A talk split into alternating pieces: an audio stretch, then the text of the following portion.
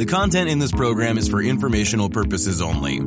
You should not construe any information or other material as investment, financial, tax, or other advice. The views expressed by the participants are solely their own. A participant may have taken or recommended any investment position discussed, but may close such position or alter its recommendation at any time without notice. Nothing contained in this program constitutes a solicitation, recommendation, endorsement, or offer to buy or sell any securities or other financial instruments in any jurisdiction. Please consult your own investment or financial advisor for advice related to all investment decisions.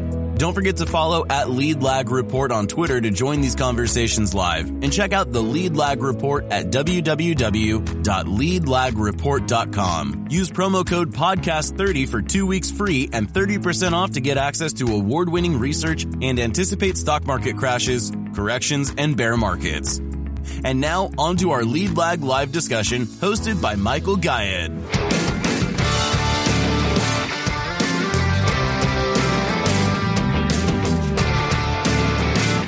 My name is Michael Gayed, publisher of the Lead Lag Report. Joining me for the air is Amy Nixon. Amy, for those who have not seen you with Mr. Adam Taggart and heard you on Spaces, introduce yourself. Who are you? What's your background? What are you doing currently? And why are you so focused on Airbnb? Hi, Michael. It's good to be here. I just want to say I listened to your latest Wealthion interview that you did. I think it was like a month or two ago. And I thought you did a really great job. I think you are probably one of the more misunderstood people on this Twitter X app.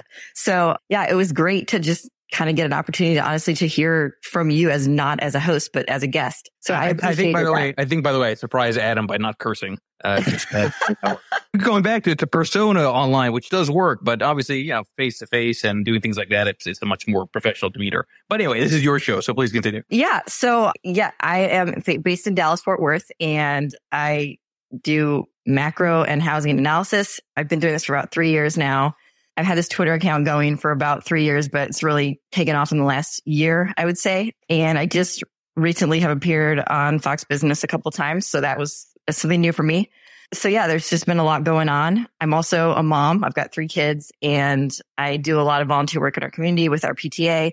And I am a distance runner, which I know you mentioned the pull ups. I just recently completed a pull up challenge but I'm very into fitness and I qualified for Boston at one point and I'm hoping to do that again soon. So yeah, that pretty much sums up kind of me and my interests. I think what was one more part of your question about why I'm focused on Airbnb? Was that the other part of the question? Uh, yeah, because I, I, I think yeah, I was gonna make a joke about yeah, you're getting good at the marathon because you're trying to run as far away from Airbnb type properties as possible. But yes, explain kind of the focus on Airbnb here. You know what? It started with I felt like whenever you have what looks like an asset bubble, there's always in underlying investments and greed going on that's are the things that sort of drive that bubble up to that final peak.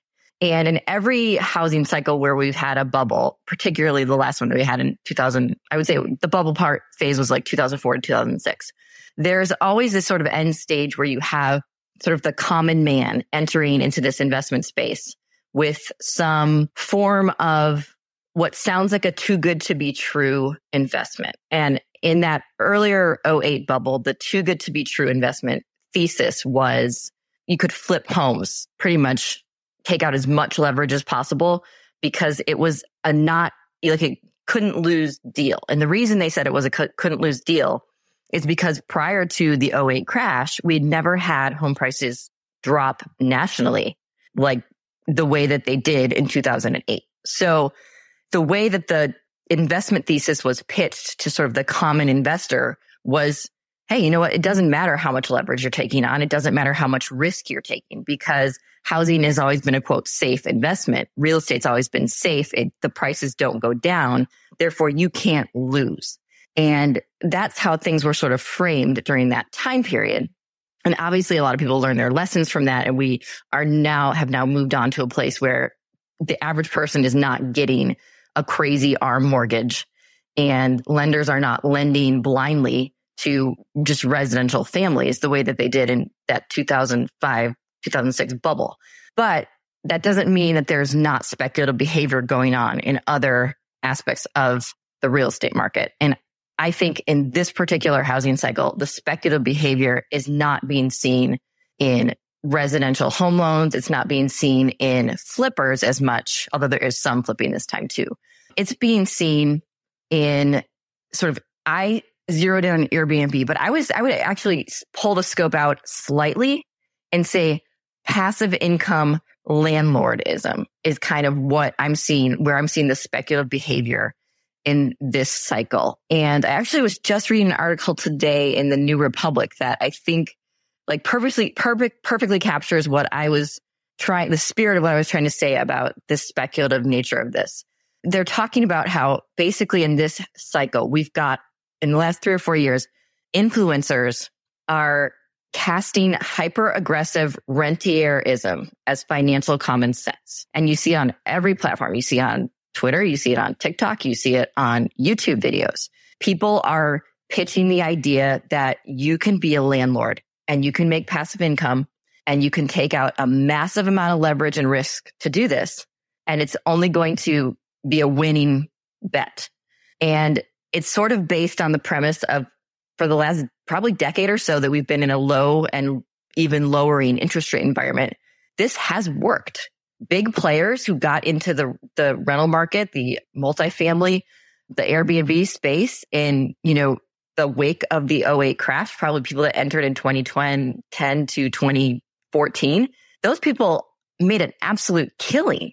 And they're those people that are coming out and saying, Hey, look how well we did. You know, and then the next level of investors come in and say, wow, look how well they did. You know, this is a can't lose bet. I want in too. And that eventually trickles down. And by the end of the cycle, it becomes something where it starts to feel like this is like a financial no brainer. You can't lose. And nobody's thinking beyond the macro environment that it's been operating in for the last decade to the reality of, you know, what we're facing now, which if you saw the 10 year yield today is a completely different future for real estate and for landlords. I like that point about the, you know, it's towards the final stages of the bubble. You see the common man participate. I've, I, I term that the uneducated speculators, right? They start to come into the marketplace. You saw that in 2021 with the crypto craze. You saw that, I think, even around the AI side, and that's maybe still unraveling now. The difference between those types of movements and housing is that this is many years in the making because Airbnb was such a new dynamic, that passive income landlord landlordism, right, as is really accelerated because of technology and companies like Airbnb and, and Vrbo in terms of the ease of access to advertise. Now you had a post that went viral. I saw it. I reposted it. got all kinds of play. I think you had like several million uh, views on it showing, I believe it was in Austin, Texas. Correct me if I'm wrong two you had two images right? The the number of homes that were uh, for sale and then the number of uh, properties that were airbnb and you said you know something along the lines of do you get it now? If you can uh, find that i'd love to repost that and share it to the space here but explain sort of the effect of concentration of ownership in different areas like austin texas like other parts of the country. Because i do think most people really underappreciate how much property has been taken off of the available supply of housing because of that passive income theme. Yeah. So it was Austin. You're correct. And what happened in the last three years in particular, the number of listings in the US of Airbnbs have gone up by 60%. And that doesn't mean that they were necessarily purchased since 2020. Some of those properties could have been purchased in 2015 and somebody just had to be a long-term rental and then they decided to convert it to an Airbnb in 2021 so they listed it on Airbnb. But the point is that since 2020, in terms of like housing stock that's been owned by investors, 60% of that or 60% of what is listed on Airbnb has been added since 2020. At least I think this was from probably six months ago or so that I got that number. So it may have gone up even higher since then. And basically what people have done is they realized that if they have a property and they've got this nice low interest rate, and they were renting it to a family for maybe $2,500 a month. They thought, oh, if I Airbnb this property, maybe I can get $250, $300 a night. Then I only have to book it for half the month and I will make as much or more money as if I had a long-term tenant. And the potential, if you book fully for the month to make the most income is there. So I think a lot of people took their property that maybe they would have rented to a family as a home and decided to list it on Airbnb. And, you know, they went to Home Goods or whatever and put some little chintzy stuff in there to make it kind of look cute and listed on Airbnb. And I think the idea was, you know, even if they only got half a month occupancy, it would still cash flow and be viable. And that's one piece of it. One piece of it. The other piece of it is during this time period, again, after 2020, home prices just continued to go up. In fact, they shot up in a lot of regions, like especially Austin in 2020 and 2021. They were going up, you know, maybe 2% a month. So you don't even have to have anybody renting your Airbnb. It could be empty and you were still quote making money on paper because your home estimate or the comp for your area was going up. So it totally made sense for people to take whatever property they had and try to make it into an Airbnb. So that's why you saw so many new listings hit Airbnb during that time period. And that's why some of these regions have such a heavy concentration of them. I think a lot of people zoned in on what were the pandemic hotspot regions in general. And Austin, I think in particular, I can see how there would have been a need for a temporary increased need for Airbnbs for people who were working in tech and maybe they live in California and they think, I want to move to Austin. So what do they do? Well, it, it's pretty yucky to come out for two weeks and stay in a hotel versus come out for two or three weeks and stay in a nice house while you kind of scout around and visit the area and maybe meet with some builders and try to figure out where you're going to buy your property if you're going to move to Austin and buy a property. So I think there was a lot of new demand for a home setting sort of short to midterm rental, even if they weren't necessarily taking a vacation. It was almost like, I know in our family, we moved to Dallas right before the pandemic, but what we saw when we were here in Dallas was that a lot of people were coming from all over the country from these other states and they were looking specifically for a short to midterm rental for like a month that they could stay in while they were bidding on houses or scoping out areas where they wanted to buy a house. So this was an entirely new little pop of demand, I would say, for Airbnb is just the pandemic shift to remote really drove demand for Airbnbs in the Sun Belt and Florida, Texas, Arizona, I say in particular, were regions where that really went up. And then there were certain areas of California as well. I know Joshua Tree was one that got very saturated very early on. But yeah, like oh, I see you put the tweet up. The the numbers are crazy. The numbers are crazy, and, and I can't imagine that that those are all being occupied. I think the last occupancy data that I pulled from Rabbu said that in Austin, they were running about 40% occupancy right now in their Airbnbs. Now, this is slightly off season because it is fall, but that means a lot of people have an unoccupied Airbnb and they're basically sitting on it because even if it's not cash flowing, they're probably on a cushion of equity and they're just comfortable enough to sort of sit on that and I just tweeted earlier today my comments on the 10 year where we've kind of are in this place right now in our cycle where people that own assets are just sort of hanging on to them, waiting and hoping for the Fed to pivot with the interest rate trajectory they're on. And if they can just hang on to their asset, they're hoping that things are going to go back to the way that they were before. But it's looking increasingly like things may not, or at least not soon enough. So anybody that's sitting on a property that isn't cash flowing, I think every month that ticks by, they're going to start to have to make that hard calculation in their head. You know, do I want to keep paying increased property taxes? Do I want to keep paying higher insurance premiums? Do, or did a roof break? Do I need to do a repair? How much money are they going to bleed before they take that Airbnb, pull it off Airbnb and either list it as a long-term rental or sell it. I'm glad you mentioned that because I think that's something that's often missed as a variable when people say, well, you know, these people, these landlords that have these second and third properties. Okay. So if they're not rented out, they can just keep the asset and they, they still have that kind of low lock-in mortgage effect, right? Uh, the problem is to your point. Okay. That may be locked in, but other things, other prices are still increasing. Taxes still increase. To your point, there's random repairs that happen. So I guess the question becomes, is there some average amount of time where if a property is not being rented out, that becomes the breaking point after five months, six months, seven months. And granted, all this stuff is you know still very new and and dynamic. But do you have a sense of sort of how long that process would take, where you might have, yeah, at the margin, more and more kind of forced decisions? You know, I think it, the generic answer is longer than people would expect or anticipate. Certainly longer than I expected when I originally tweeted about the Airbnb last October. There were several factors that contributed to sort of propping the housing market up longer. The lag effect, I think the, I like to say that administrative policy put a little bit of extra drag on the lag because while we had these hikes come hard and fast, we also had corollary administrative policy being put out that was frankly inflationary.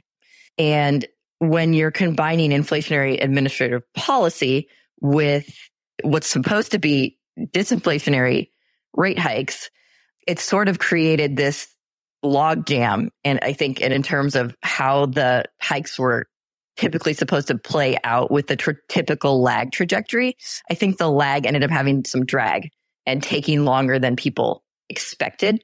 But that being said, I still think that probably there's going to be always those fragile people on the edges, people who bought with the most leverage or just penciled in the worst deals. And those people, they're not going to last very long in a weak market. And there were, I mean, I'm already starting to see in several regions of the country, and I posted some of these on Twitter at, at periods along the way over the summer, where you're seeing fully furnished Airbnbs being listed for sale, or people are selling all the furniture from their former Airbnb because they're going to do something else with it. Those distressed sellers are sort of starting to trickle in. It's just that till this point, they've mostly been absorbed. And I think the point where you're going to stop seeing that absorption rate is coming soon. And it's probably going to come hard when we have change in the labor market, which it feels like we're sort of on the precipice of that right now, but we're not, we're not there yet. And that's just assuming, you know, we sort of follow the trajectory that we've been on. If we have a massive credit event and a solid recession, then you're going to see a lot of these properties come hit the market really fast. That's going to be a total game changer. But assuming we stay on this sort of, I guess I call it no landing scenario, then I think it's going to just be like a trickle from the edges of the people that were the most over leveraged that sort of doing the calculus in their head. Like, okay, I've been bleeding out for X number of months and I'm not seeing anything. Things are moving in a worse direction than a better direction in my region with home prices or with inventory or whatever. And so they start to bail. But it's going to depend on which of those two scenarios play out. You know, if we continue this to hang on in this higher for longer versus if we do have that credit event or that recession. But I will say that the longer we hang on in the higher for longer, the more variables are going to come in and add stress and pressure. Like mortgage rates are pushing the highest that they've been in this last year. And actually the highest they've been in 20 years. So the, the, pressure valve is turning up high on that. We've got student loans turning back on. So consumers getting squeezed really hard and the labor market is softening, but it's not weak yet. So I think as all those factors continue to push forward, it's just going to be harder and harder for the housing market, which is, I would say has been struggling to hang on for the last year. I would not call it a strong housing market. I would say it was a sort of shocking housing market in the sense that people were like, wow, it's doing a lot better than I thought it would. It's kind of like me on my fourth pull up. um, you know, it, it hung in there and it, and it, it, got, you know, it got through this year pretty okay, but does it have anything left in it for, you know, the next six to 12 months? It's not looking good. Yeah. And also there ends up being, I think, a, a, a feedback loop, right? So you mentioned, you know, they would go out to the home goods and furnish these homes. Okay. Well, now, you know, if, if these properties are not getting rented out, then suddenly there's no need to go to home goods and furnish new properties. That has all kinds of ripple effects on labor market dynamics when it comes to anything housing related, independent of Airbnb. And when you look at, you know, a like Home Depot, you look at the home builders more recently. I mean, it looks like maybe the equity side is also starting to discount that that labor side is going to start to really negatively impact housing. So to your point, I use this line many times slowly, then all of a sudden you know, it, it seems like there is a non-zero probability that the housing inventory could get solved actually really quickly if there's like a sudden mass panic causing and forcing these properties to be sold, at least uh, in certain regions. Yes, I definitely think it's going to be, it's going to play out regionally. I think that this particular housing bubble was a pandemic housing bubble and it had, we had certain regions of the country, like where I'm in Dallas, home prices went up 100% in like three years. And other parts of the country, I the Midwest comes to mind. Maybe they only went up like I think like 15 or 20%. It was on the more reasonable or lower end. And I think it's possible that we could have certain regions like Austin where prices correct 30%, pretty high, like things that rival the 08 housing bubble. But there could be other parts of the country where home prices are completely flat. I, th- I would say it's even possible. There's some where prices go up. There, I don't think there's too many where I see that happening, but I think there are some where the affordability matrix is sort of still somewhat realistic. Those areas might continue to hang in there and do okay. But anywhere where the prices have just gotten so far disconnected from reality in terms of the median income of the region and general affordability when you're looking at an 8% mortgage rate, that's going to be vulnerable. And also, I keep coming back to Austin, but I think Austin is like the golden poster child of sort of the pandemic migration shift. And also, Austin currently, right now, is one of the only markets where inventory is already back to 2019 pre pandemic levels. And that is with national housing inventory still at record lows. So when you look at something like that, all that tells you is if we are in a market where prices are barely hanging on with that level of low inventory, it's not going to take a lot. It's not going to take a lot to start to move things and pressure the repricing of these assets in a lot of these markets. And I particularly think that when it comes to homes, obviously homes are priced at the margins and what tends to happen, and we saw it on the way up, is it takes one or two comps in your neighborhood to ding those prices pretty quickly. And but, but by the way, it's not interesting, but like I'm glad you say that because this is what drives me crazy about those that say, and I've had plenty of very intelligent, you know, and this is what they do in their career. They focus on housing and forecasting. They say, well, it's not enough to solve inventory. Yeah, but neighborhoods get comped at the margin. Yep, they get comped at the margin. And again, one more point I wanted to circle back to with the regional aspect too is you've got to keep an eye on areas that have a lot of land that we've been building on as well. And Austin again is my poster child because there are exurbs of Austin that have tons of new construction. And I know Melody Wright just drove out there. She went to one of these sites to look and talk to the builders and ask about how many of these properties are sold, how many of these properties are listed. They're being built, they're vacant. So if you get into any type of distress situation, those are the homes that start getting cut in price and they get cut fast because they need to make that sale before the situation gets worse. This is not a family that's sort of hanging onto their house and this is their equity money and they're going to say, Oh, I can't cut the price. You know, if the real estate agent says, well, you need to drop the price 5% to get the sale.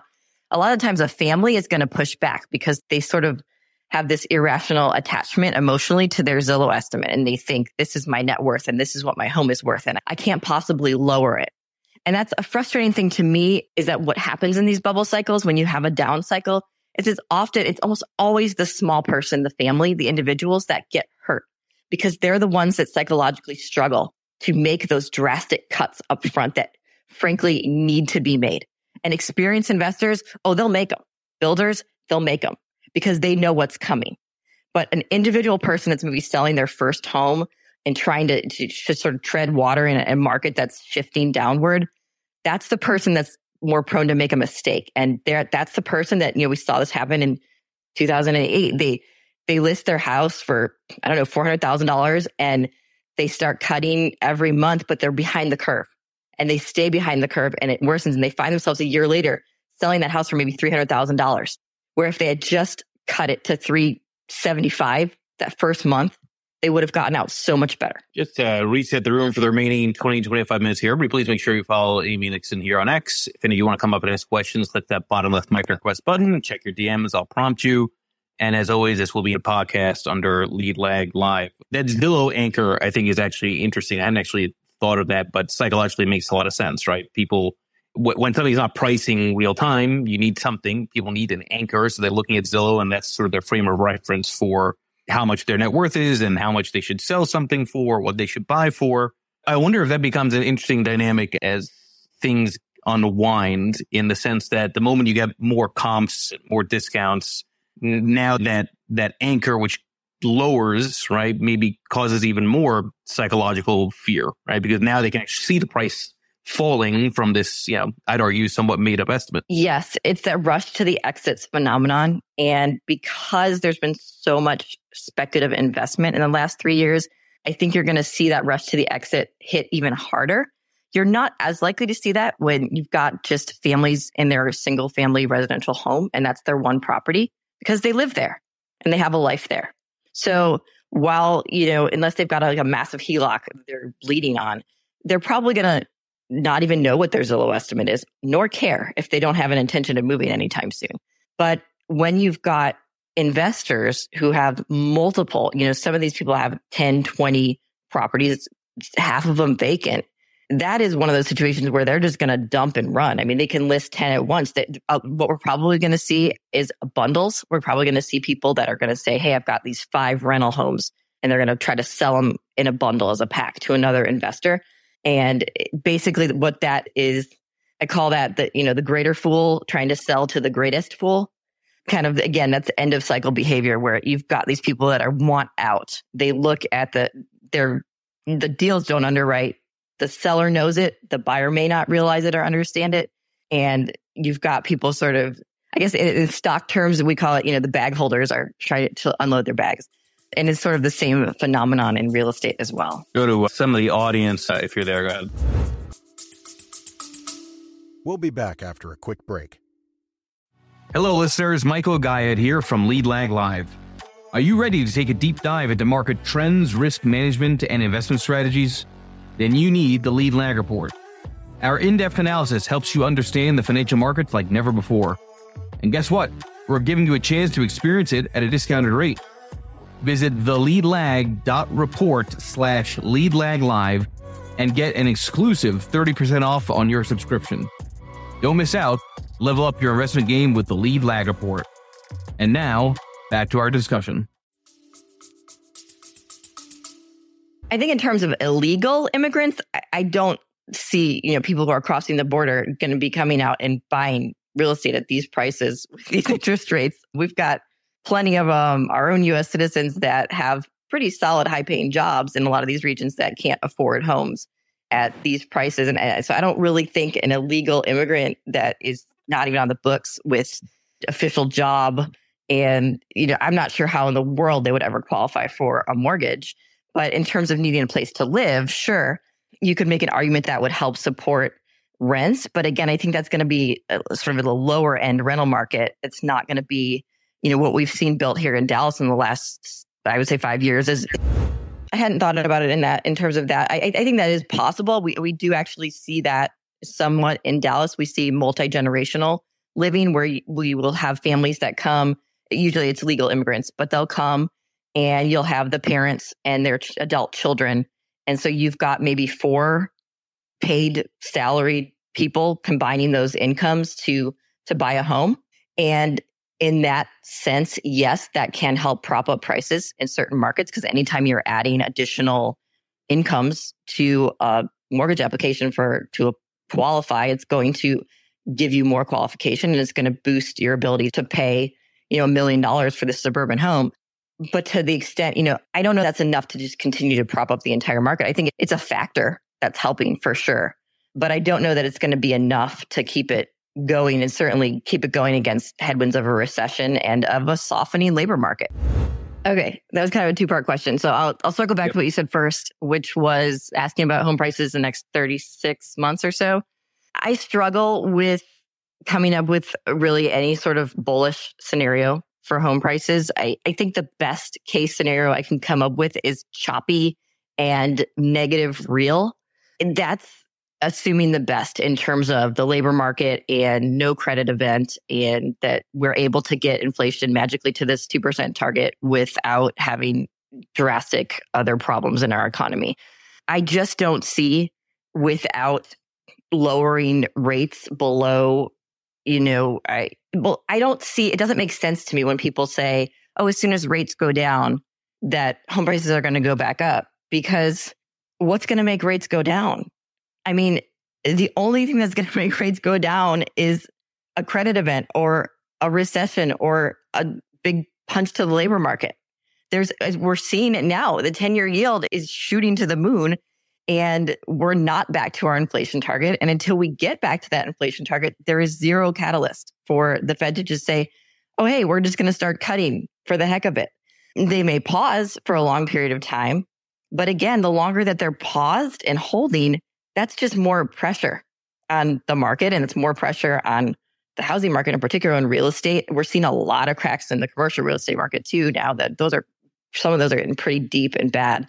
I, you know, to me, I see this all snowballing into a credit event at some point. I would say probably in 2024.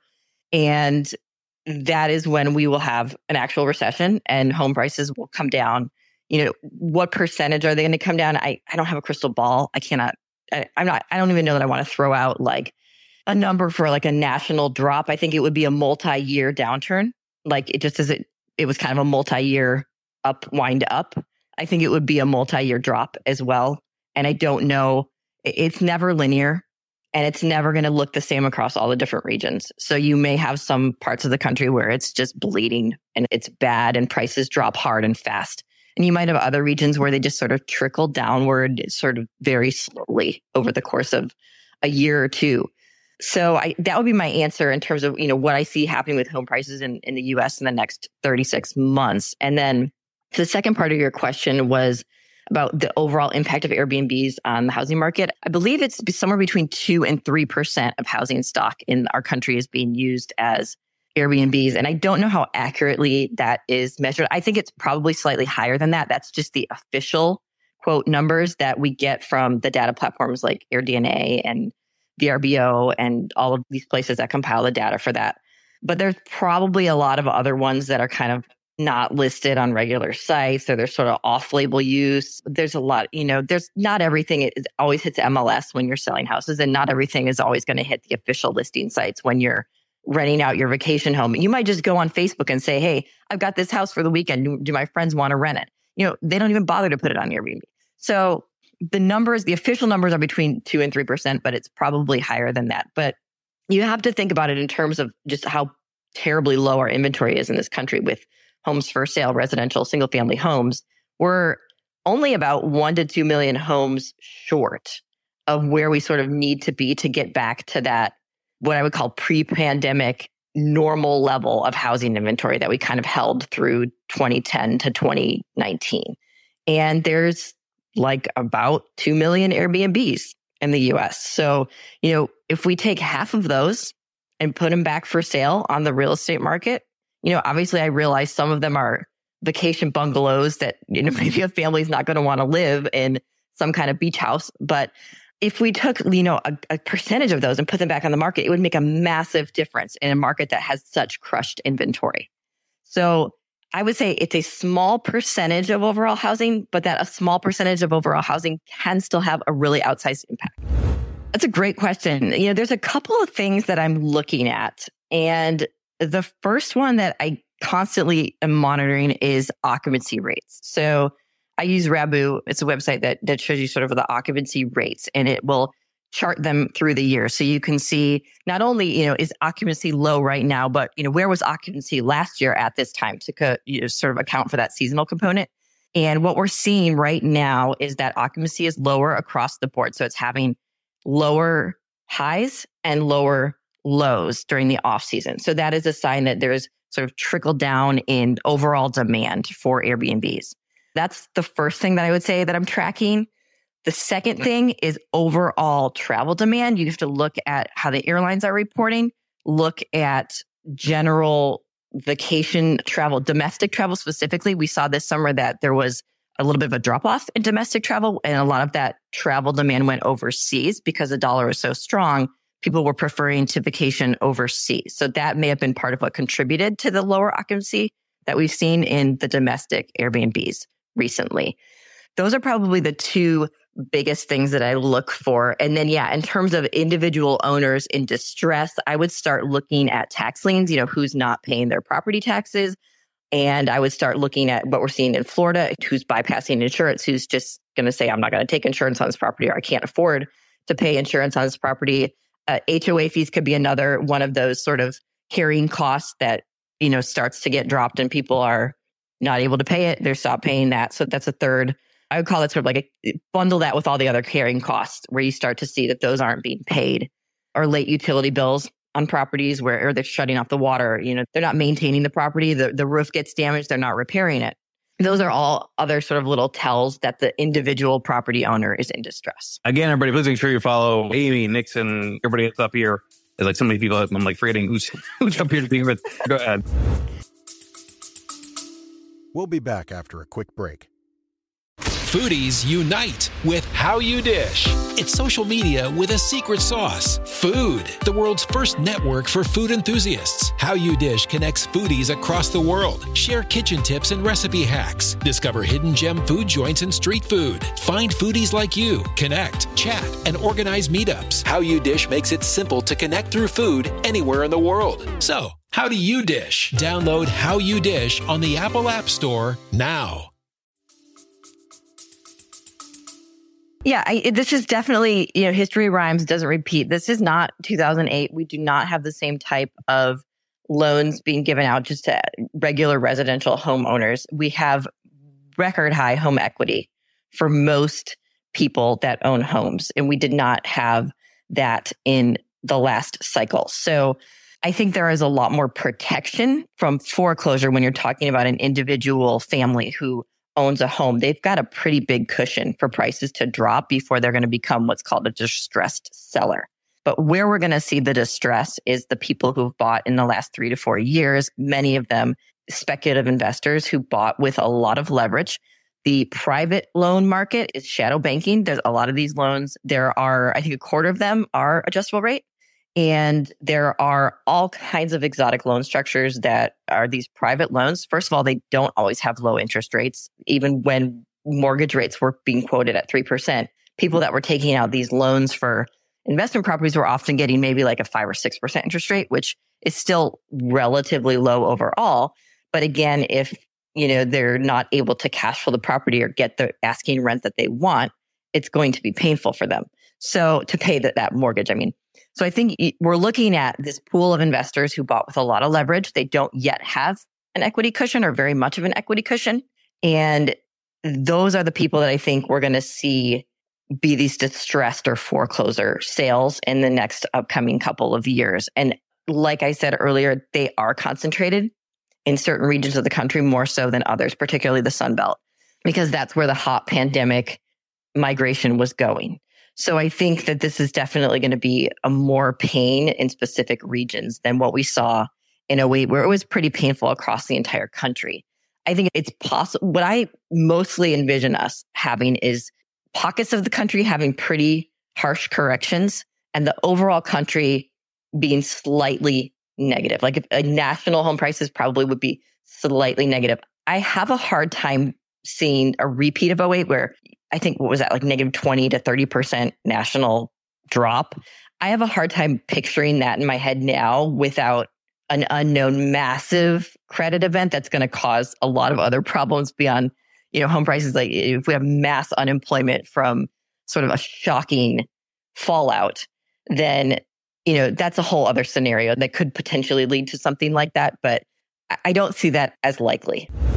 Sure. Yeah. The builders in my opinion, they played their ace. They've been playing their ace this whole year with the rate buy downs. They've sort of looked at what the Fed set for interest rates and what the mortgage rate was for the market. And they said, we're going to reject that because we want to keep the prices that we have.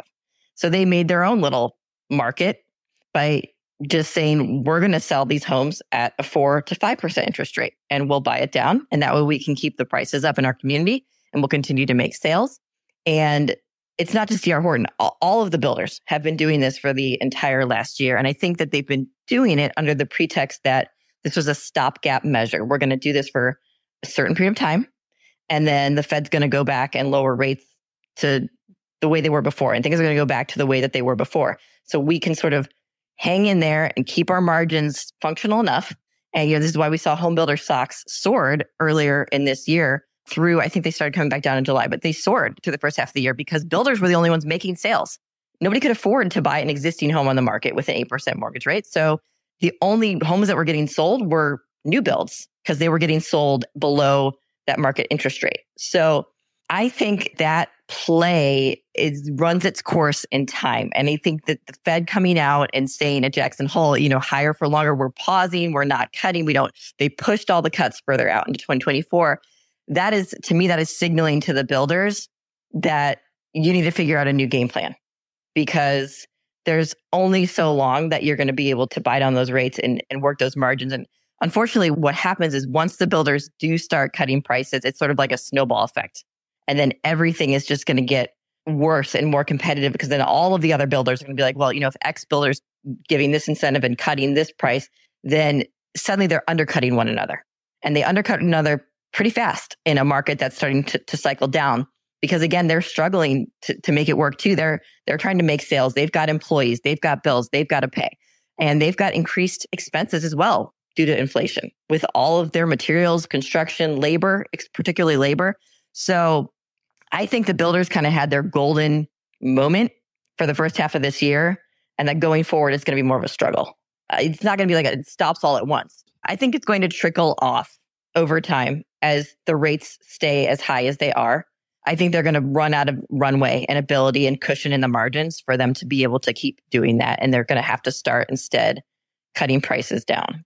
But I, I you know, when that happens, I don't think it's just going to be like a shock drop at one moment. I think it's going to be per certain builders maybe that are struggling more are going to start. And then again, it'll be like that margins type pricing event where smaller builders start cutting first and then the bigger builders start to come in and, and do what they have to do. But yeah, I, a timeline, I can't really give a timeline on it. I just think that it's starting to run its course. Amy, just final word here for the audience. Because I started the conversation saying I wanted this to be an uplifting conversation and I don't feel very uplifted, at least not yet. So, is there anything positive that we can look to, and then you know wrap it up by just you know, pointing to where people can find more of your work? Sure. You know, I don't think there's anything negative about a market cycle being whole and completing itself. I people have this idea in their head that recessions are these horrible things, and you know it's mm-hmm. not good when people lose their jobs, but mar- the economy and, and economic cycles and market cycles are you know, circular. Like they need to to complete themselves. And a distorted cycle